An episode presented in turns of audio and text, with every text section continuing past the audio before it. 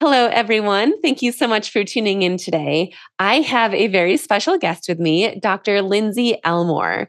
Dr. Elmore is a board certified pharmacist with an extensive background in academic pharmacy, where she founded residency programs and was a visiting scholar at the University of Zambia School of Medicine, where she trained the continent's first clinical pharmacist, which I just thought was so cool.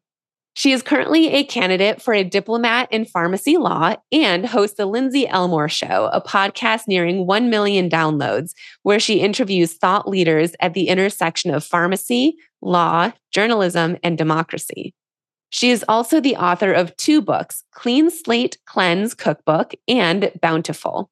On today's episode, we discuss the microbiome as it pertains to multiple sclerosis actions you can take to improve your microbiome, and how to heal your gut best when you have MS.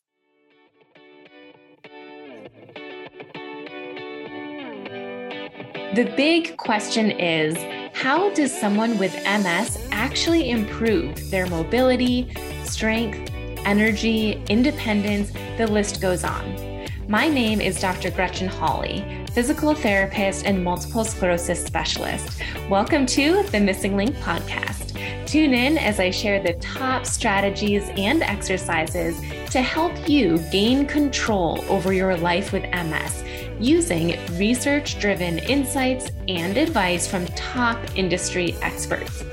Whether you're newly diagnosed or have had MS for over 30 years, whether you have relapsing MS or progressive MS, this podcast is for you. You're sure to feel empowered and inspired after each episode. Ready? Let's dive in.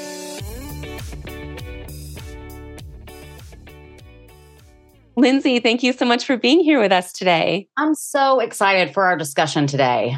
I am too. I think it's such an important topic that a lot of people have heard about, but don't fully understand. Mm-hmm. So I'm excited for all of our listeners to have a better grasp on even just things like what is the microbiome? How does it play a role in our lives? So yeah. I'm excited to dive into those. But before I do, is it okay if I ask you a question from my interview deck? Would love it. I love a random question. Awesome. Okay, I'm just going to shuffle. Your question is have you ever had a roommate? And if so, what did you hate about it? Ooh, okay. So, yes, I am terrible at living with other people. I learned that fairly early on. So, I have had two roommates. The first was my freshman year in college. And the thing I disliked about her was that she had a violent boyfriend. And so that was an issue. Oh and then gosh. my second roommate that I had when I was in pharmacy school, she and I were best, best friends. And then it just became too much. You know, it was too much being around each other, too much in each other's lives, too much working together. And so we kind of split for a while after that and then we reconciled years later and we're just like we were you know we were young we were in dark headspaces and let's just move on and resume what is what we did actually love about each other. One other thing that I have disliked about roommates is when you disagree about temperature in the house. And so eh, which I think is a big thing even in marriages and relationships too. Like if you disagree about the temperature that you want it in the house, it can be a really big deal. So that was my least favorite things about having roommates. I love that. Yeah, I've had so many roommates, and I've actually had quite a few roommates that I met on Craigslist, okay. which sounds super sketchy. And I feel like lots of people warn you against that. Right. But I don't know. I think in the moment, it was just an easy way to get roommates. And fortunately, they were always really great people that ended up working out well, but it could have gone either way. well, I remember when I moved to San Francisco, Craigslist was like a big thing at that point in in time. And so yeah i looked all over craigslist and you know and craigslist is such a unique place because the advertisements can be written any way that you want. And so you would come across things that were absolutely hilarious. And i think i think it's a great example of when you actually state what you're looking for in whatever, you know, be it on a dating app or be it on a, a, an advertisement for a roommate, whatever. When you actually say, This is what I'm looking for, it will attract that person. Yeah, that's so true. And just getting clear on that as well mm-hmm. in the first place. Yeah, absolutely. Yeah. I mean, that's the hardest part. That's the hardest yeah. part of all of it. Right, right. Awesome. Well, thanks so much for playing along. So let's start with one of my favorite questions. I like to start basic and we can kind of build from there. So, what is the microbiome? And in the MS world, as well as many worlds of diseases, microbiome is getting a lot of attention over the last few years. So, what is it and why is it important? Why is it being discussed so frequently? So, the microbiome is a collection of microbes, and many people think it's only bacteria, but it's bacteria, it's fungus, it's virus, it's all of their genetic material that live on us and in us. And so, they have multiple different functions in the body. And some of these functions are absolutely critical, which honestly is not surprising considering that we have more microbes than we do human cells in our body. And the microbiome is different for each body site. So, for example, you might have more bacteria in your gut that are specific for the metabolism and the breakdown of food. On your skin, you might have more microbes that their genetic material allows them to be better at immune functions. Um, in the oral cavity you're you're going to have microbes some of which may be pathogenic um, but you're going to have microbes in your mouth that maintain ph nasal cavities. It's in our hair follicles it's in our genitalia. The microbiome is very very different depending on what site in the body it is located at. So when i think about the microbiome there are three primary functions the first is metabolic, and then there are protective functions and trophic functions. So the metabolic functions are of the microbiome is to metabolize food, to extract energy from indigestible sugars. It ferments carbohydrates, it ferments fibers, and it can produce what are called postbiotics, which are short chain fatty acids, amino acids. It helps to produce vitamins. It helps to produce all kinds of neurotransmitters. And this is kind of where the secret sauce, where like the actual action of the microbiome comes into play, is when we have these postbiotics that then can be distributed all throughout the body. The microbes also metabolize our bile salts, which can help with our cholesterol balance. And overall, what we eat really governs the types of microbes that we have in our gut. So, depending on how much fiber is in your diet, how much meat is in your diet, it's going to skew your microbiome towards digesting those materials. And so, and that can produce postbiotics which are either highly beneficial for our health or detrimental to our health. The second function is this protective function. And this is where the microbiome informs our immune system and creates all different kinds of protective functions that, that work with our immune function. The first thing that we have is called the barrier strategy. So, good, healthy microbes live on different areas in our body and they simply crowd out the bad bacteria. They just they they just say no you can't hang around here. So by this way they create this barrier that says no bad bacteria keep keep moving.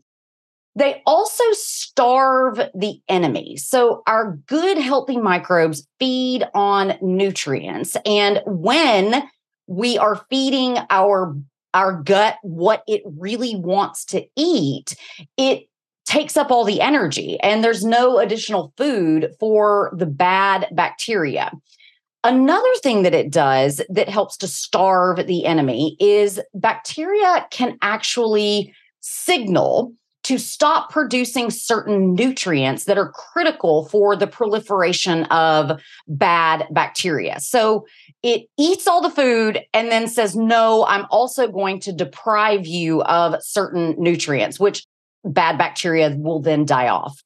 The third protective function that it has is called the mucus strategy. And this is where, when we have good, healthy mucus, it covers the, the lining of the gut.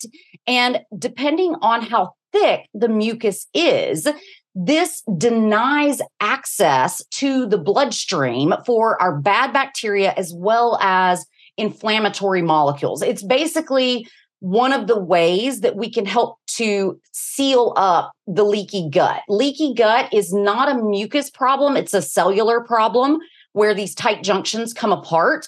But if we coat the, even if the gut is leaky, if we coat it with mucus, it's another way that we prevent bad bacteria and inflammatory molecules. And really, the biggest problem with leaky gut is the pro allergenic proteins that cross over into the bloodstream, which can cause all kinds of allergic reactions, autoimmune conditions, inflammatory conditions, etc. So the fourth protective function is that a healthy microbiome will actually produce bactericides. So it will literally produce the human equivalent of an antibiotic which will target the bad bacteria. So we also have just a ton of ways that the microbiome in ways that do not relate to the gut immune axis protect us. Where we start getting into what makes the microbiome so special is the trophic functions. So the gut bacteria actually talk to the cells that are in the lining of the gut. And by interacting with these cells, the microbiome influences the growth and can cause so many changes throughout the body. The microbiome's interaction with the lining of the gut can actually turn genes on and off. It can cause changes in the way that we metabolize and where we where we store fat. It can strengthen the gut barrier in by communicating with those cells. It also has a major role in what is known as the, the gut brain axis. And you can really go a step further and call it the microbiota gut brain axis. And so the gut microbes directly impact our brain function, and the brain function directly impacts our microbiome.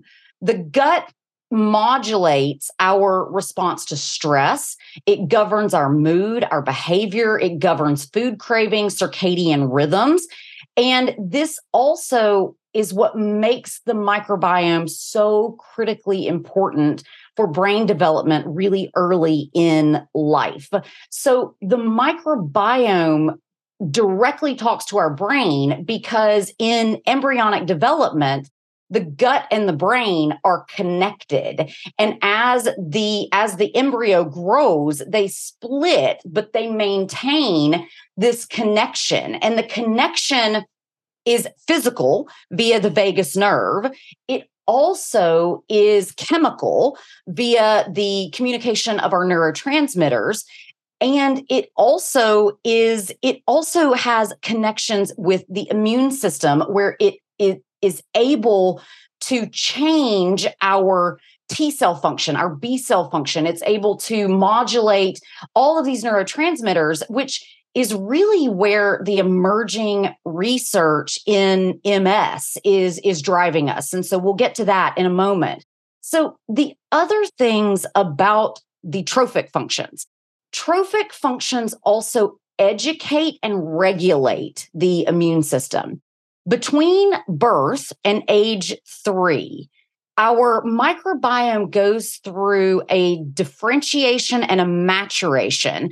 And this is the time where we're really differentiating friend versus foe in our environment. This is probably one of the reasons that we see that, you know, children who go outside more often, who are exposed to pets early on in life, tend to have fewer autoimmune conditions and fewer allergenic um, conditions because they have gone through a greater diversification and maturation of the microbiome early in life. It was once thought that after this age that you can't change the microbiome, that the maturation is terminal.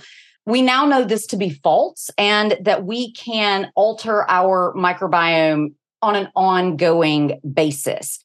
So, we also know that the microbiome is responsible for the balance between pro inflammatory and anti inflammatory responses.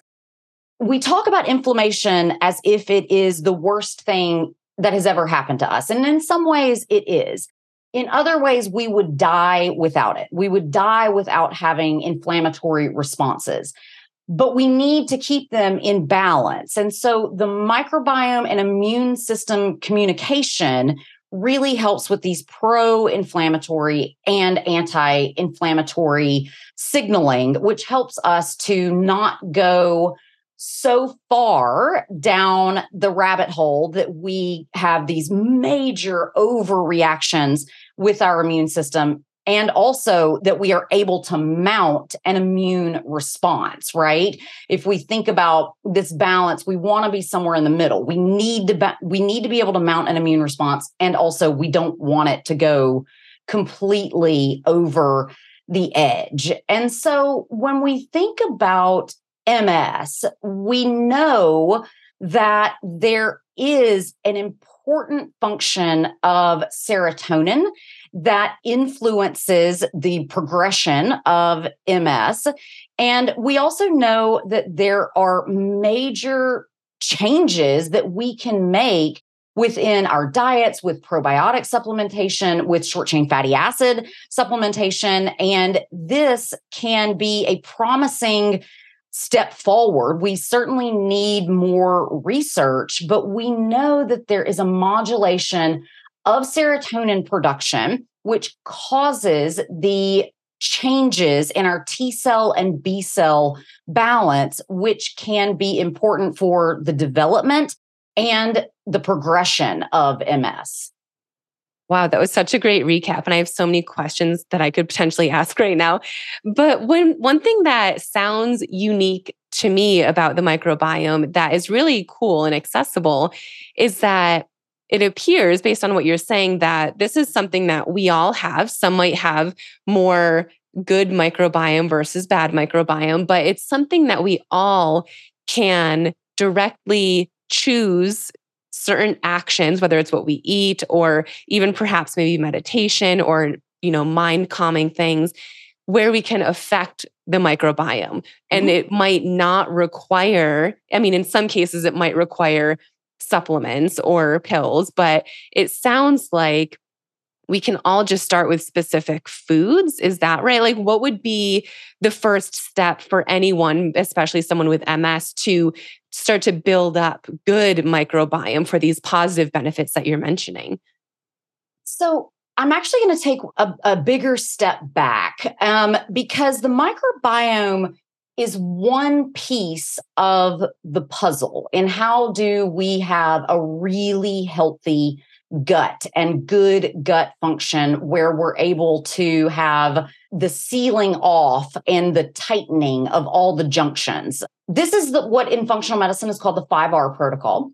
And so we'll we'll focus on the microbiome, but I do want to touch on each of these 5 Rs the first one is to remove gut triggers. And this is where you get rid of pro inflammatory foods, gluten, sugar, dairy. Maybe if you have like low grade allergies to um, any of the big eight allergens, you can get those out of the diet. Stimulants like caffeine are also pro inflammatory in the gut. So we need to remove our gut triggers. Okay.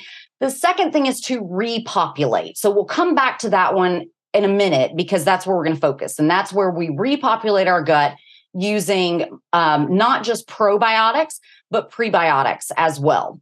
The third thing that we need to do is to replace what's been lost. When the gut is chronically inflamed, it can cause us to not produce vitamins and minerals as a part of that trophic function that the gut has. It also can cause us to waste vitamins and minerals and digestive enzymes and pancreatic enzymes and bile out of the gut. So we get we need to replace all of that that has been lost.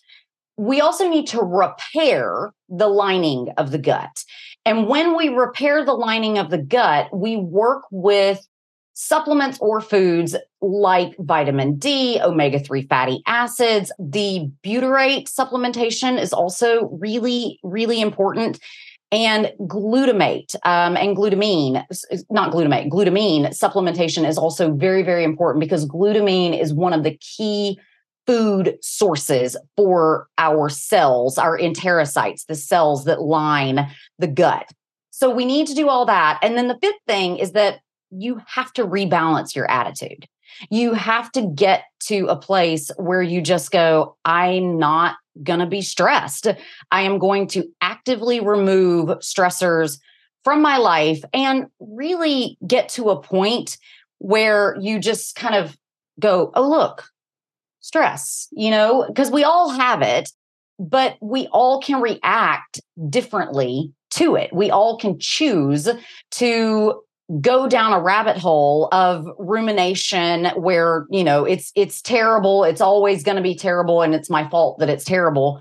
Or you can just say well this is just life. This is just an adult this is an adulting kind of thing. Um so let's go back to repopulation okay? So how do we sure we can use supplements. If you're going to use probiotic supplements do be sure that they're strain specific. Do be sure that you are using the probiotics that have specific intention behind them. It's not enough to just randomly go and pick out a lactobacillus acidophilus and call it a day, right? Some probiotics, and, and this is recent research, um, some probiotics are better at digesting foods. Some probiotics are better at the production of neurotransmitters. Some probiotics are better at increasing GABA signaling. Some probiotics are better at reducing cortisol. So we need to drill down and get really, really specific. And so if you're going to use a probiotic supplement within the realm of multiple sclerosis, we really need to look at our serotonin, right? Because the serotonin is what is decreasing over time. And it's one of the reasons that MS can progress. So if we're looking at, like, okay, what probiotics do we have that can help with serotonin production? We need to look at probiotics such as our lactobacillus rhamnosus, like the the the R11 strain, which can lower cortisol, which can help to produce more of the serotonin. Lactobacillus helveticus, the R0052 strain, really important in neuroinflammation and serotonin production. So, if we're going to use them, let's be sure that we're using the right ones for achieving what our intent is. Let's talk about some ways that we can do it without supplementation. All right. So, the biggest thing is going to be to eat diverse foods. You want as many colors in your diet as you possibly can get. You want as many different phytonutrients in your diet as you can get. You also want to be sure that your diet is not primarily composed of fat and sugar. We really want to be sure that we're getting a lot of different foods. And, and so go out on a limb. I, I encourage you. This is Deanna Minich's work. I love her work. If you are not eating 20 different fruits, vegetables, nuts, seeds, beans, legumes, whatever it is, plant material, you have room to potentially improve on the diversity in your gut microbiome and in your diet. So when you think about eating, just think about eating the rainbow. Eat as many different colors as you possibly can. We also have an epidemic in this country of being underfed fiber. We must focus on fiber if we want the microbiome to be healthy.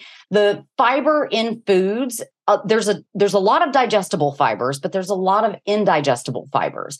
And these indigestible fibers feed our bacteria in our gut, which helps to stimulate all of their growth.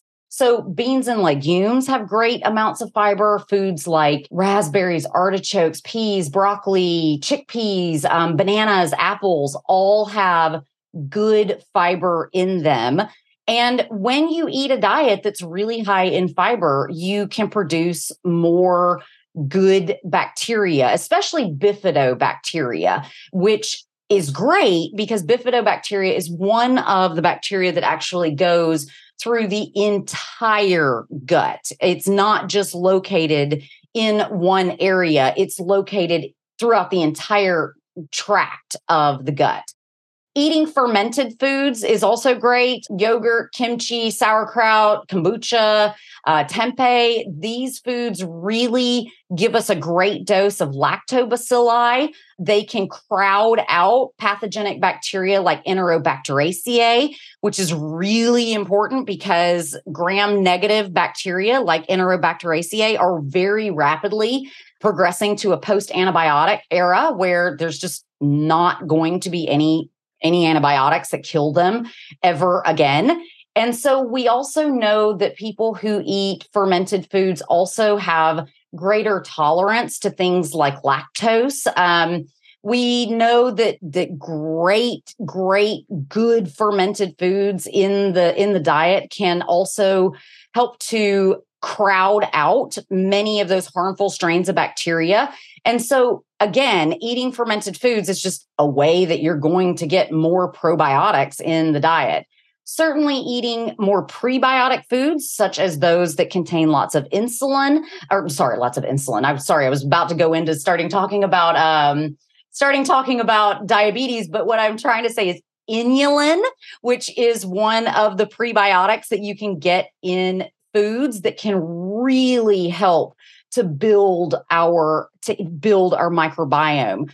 These prebiotic foods can help us to reduce insulin. There we go. And they also can help to modulate our triglyceride levels, our cholesterol levels. They can help with the management of weight and body weight. Um, the more prebiotics that we eat, the less likely that we are to be overweight, which when you are overweight, you're at greater risk for heart disease, type 2 diabetes.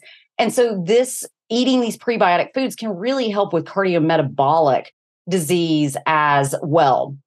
Breastfeeding infants for at least six months is a great way to help build the microbiome as well. Mom will pass good bifidobacterium to our um, infants. So breastfeed as long as you possibly can. You know, it's one of those controversial subjects because whole grains do tend to contain gluten, but whole grains also contain lots of fiber. They contain um, indigestible carbs like beta glucans. And these carbs are there to help feed our gut bacteria. And eating whole grains can really help with bifidobacteria, lactobacilli, as well as Bacteroides and build all of those. So, if you are someone who is sensitive to gluten containing grains, if you shift over to non gluten containing grains, you can still get these benefits. Um, eating plant based is really important. When you eat a predominance of meat, you shift your gut bacteria towards bacteria that produce um, a pro inflammatory molecule called TMAO. And so eat more vegetables if you can.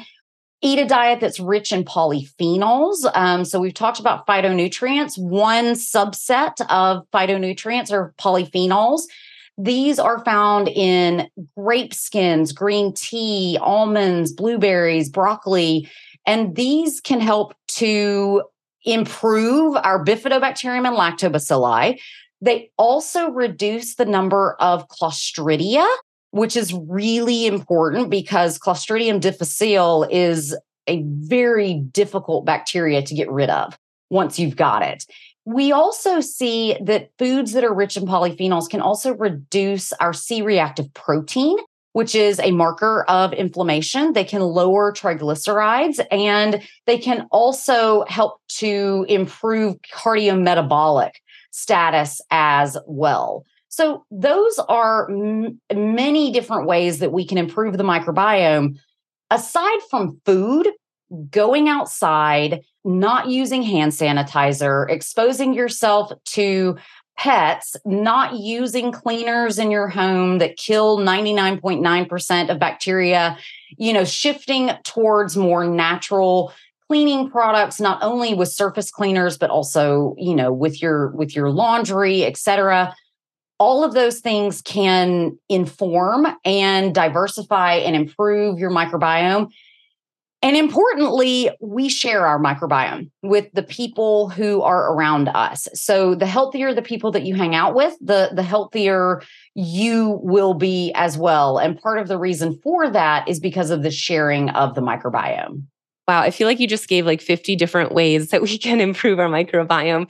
Would you say if if someone's listening right now and they're like, "Whoa, I love all of these, but where do I start?" Like is there one that would be the best place to start if someone's feeling overwhelmed with all of these options? Anywhere. I don't okay. care. I mean, you know, it it I tell people all the time, we actually know what we need to do. We know what we need to do, right? Yeah. We need to go to bed early, get up early, go outside, drink more water, exercise, relax, you know, s- surround ourselves with good, healthy human interactions, get rid of toxic connections eat a little bit healthier, you know, drink a little bit less alcohol, whatever it is, start there.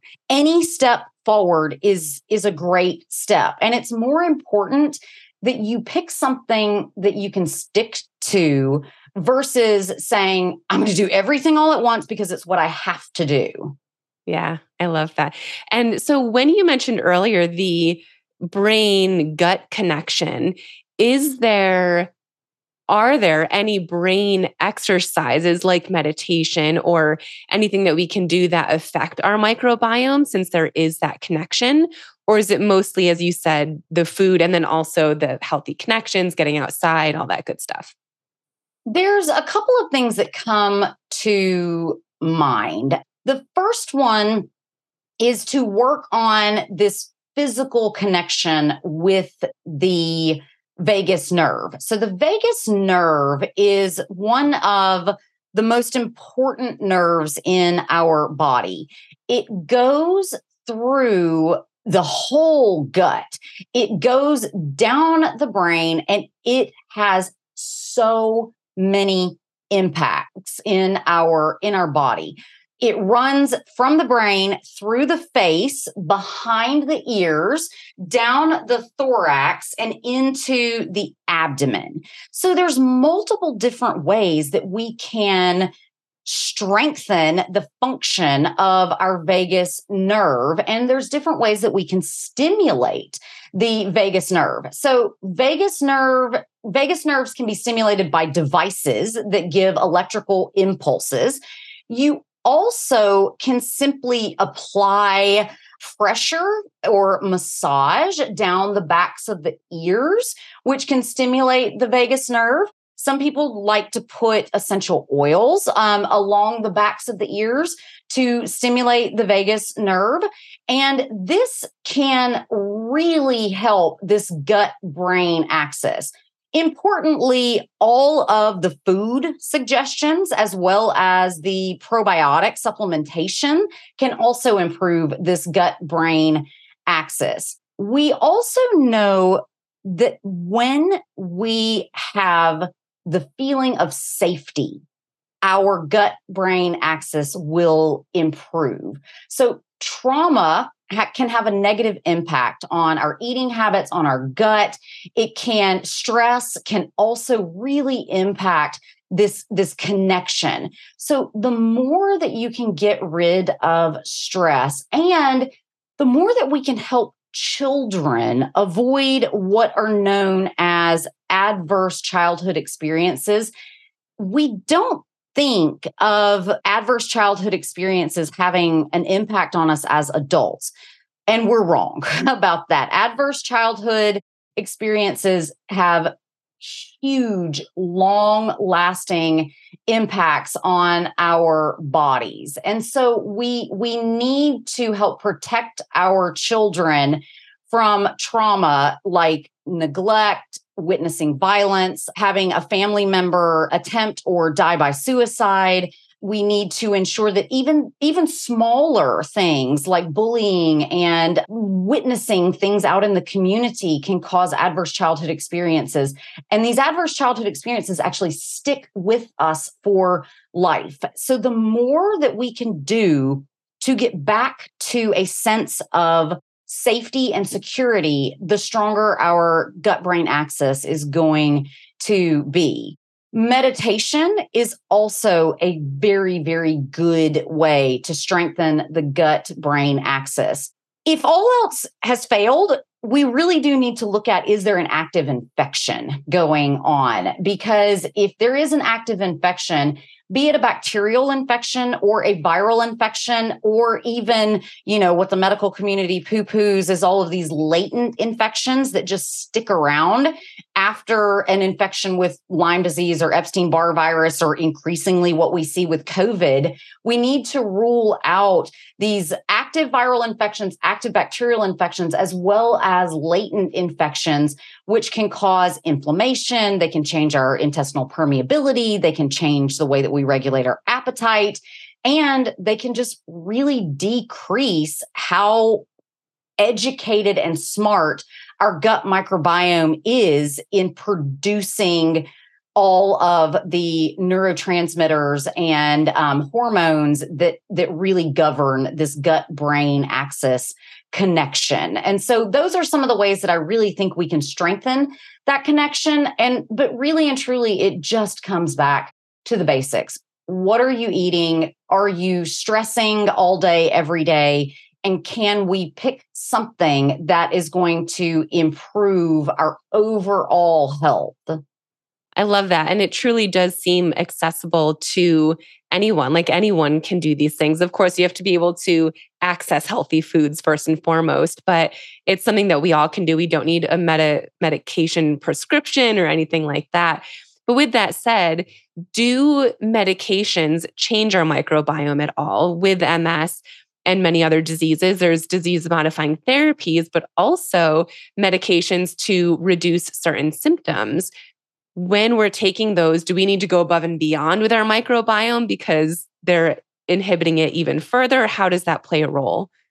It's a really big question and it's a really important one because we don't really think about medications that affect the microbiome, but there are so many of them, so, so many of them. And so when I think about medications that disrupt the microbiome, I I think about kind of big classes of drugs.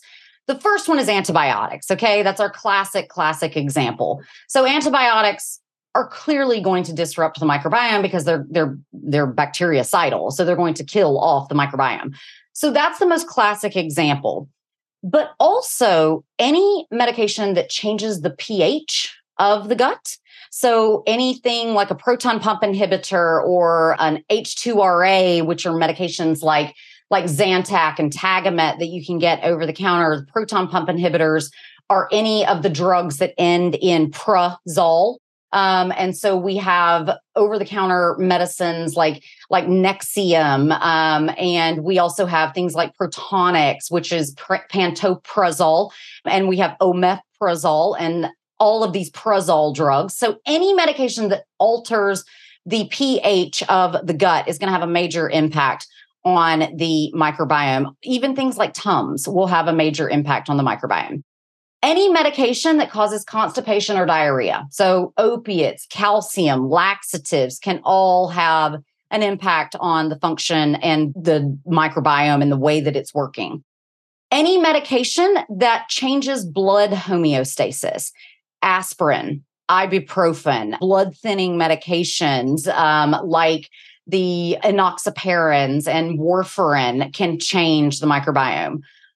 All antidepressants change the microbiome. Um, we can get into, there is research specifically in MS about the use of selective serotonin reuptake inhibitors like our Prozacs of the world to change the disease progression of MS. It does mean that there will be an effect on the microbiome as well. Statin medications change the microbiome, antihistamines, birth control pills, blood pressure medications like beta blockers, ACE inhibitors, ARBs, and alpha blockers Metformin changes the microbiome. Um, and then there's the list really goes on and on. And those are kind of the big categories that have the biggest impact. And if I really had to pick the absolute biggest offenders of all, it's antibiotics, of course, but most of us aren't on antibiotics all day, every day the biggest one I think is is going to be our our proton pump inhibitors and acid blocking medicines, which people are not supposed to be on for more than a couple of weeks, and people are on them for 20 years. It's really upsetting. It disrupts the function of not just the microbiome, but the body in general.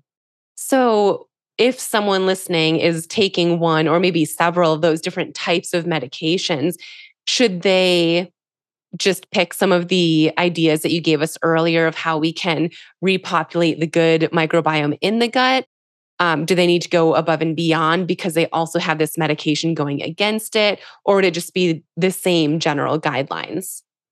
My bigger question is what is it in you that is necessitating that medication? Why do you need it? right? And so I want to take a bigger step back and say, why do you have heartburn? Why do you have high blood pressure? Why do you have high blood sugar? Why is this the case for you? So, really, I don't think the discussion is is there a differential approach in people who are on certain medications? I think the bigger question is why do you need the medication in the first place and so let's take that bigger step back you know we in in western medicine the approach is you know we got to if if water is overflowing the western medicine approach is to mop up the water. Let's not do that. Let's turn off the faucet and let's figure out how do we go back to a deeper root cause. And when you think about functional medicine, there are eight root causes of disease stress, toxins and intoxicants, allergens and antigens, as well as infections as, and dysbiosis. Uh, so the microbiome falls into this category. Nutrient excesses and nutrient deficiencies, and then sleep disturbances, sedentaryism, and then sociogenomic. So, if you're able to take a big step back and go, I wonder if it's one of those eight things because if it's not one of those eight things it's it's not anything. And so I I want you to take a bigger step back and try to figure out what is it that's necessitating this ongoing medication. You know, it's one thing to need a course of antibiotics because you have an acute infection. It's another thing for us to normalize uh, the American adult being on an average of six medications for years and years and years. So let's take a bigger step back. And then, yes, follow about the same advice. If you're on antibiotics, it is a great time to ramp up the number of probiotics, prebiotics that you're taking. But there's no one solution. We just need to look at all of the ways that we can improve our overall health by getting to these eight root causes. I love that. And I love the idea too of taking that step back to assess and analyze why you might need that consistently. Because mm-hmm. I think so often we just continue the path, not even questioning, oh, do I still need to be taking this? It's just something that was helping. So we just keep going. And then our doctors might too just think, oh, sure, just just keep going. You know, they might not be reassessing either. So that's so important to remember to just consistently take that step back. Yes, yes, absolutely. We do need to take step backs and just go, what's going on? You know, and it's not a matter of, it's not a matter of like searching for the next best thing. It's not searching for the silver bullet. It's actually just taking a step back and going like health actually is pretty dang boring. It's a series of mundane choices over and over and over and over again. Yeah, absolutely. Well, this has been so insightful. I feel like our listeners have a hundred different ideas of how we can improve our microbiome. So, thank you so much for not only giving us those tips and strategies, but helping us understand the why. I know for me personally, understanding is the key to staying consistent at something. Yes. So, I really appreciate that. Thank you so much. Absolutely. Absolutely. And I love what you just said because it's one thing to say, you should do this. But it's another thing to say, I could make choice A or choice B because I understand that choice B has this rationale, this logic behind it for why it's so good for me. I'm going to make that better choice. Absolutely. Well, thank you again for your time and expertise. I really appreciate it. Absolutely. Thank you so much for having me. Of course.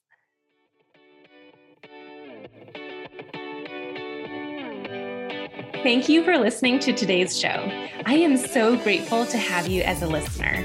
If you'd like extra resources, such as a video of one of my seated exercise classes, my favorite core exercises, and the opportunity to ask me your questions, head to missinglink.com forward slash insider.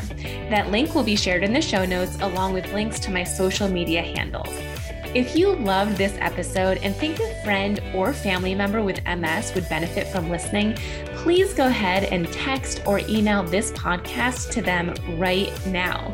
Sharing this podcast will help me educate and empower as many MS warriors as possible. Thanks again for joining, and be sure to tune in next week for another episode of the Missing Link podcast.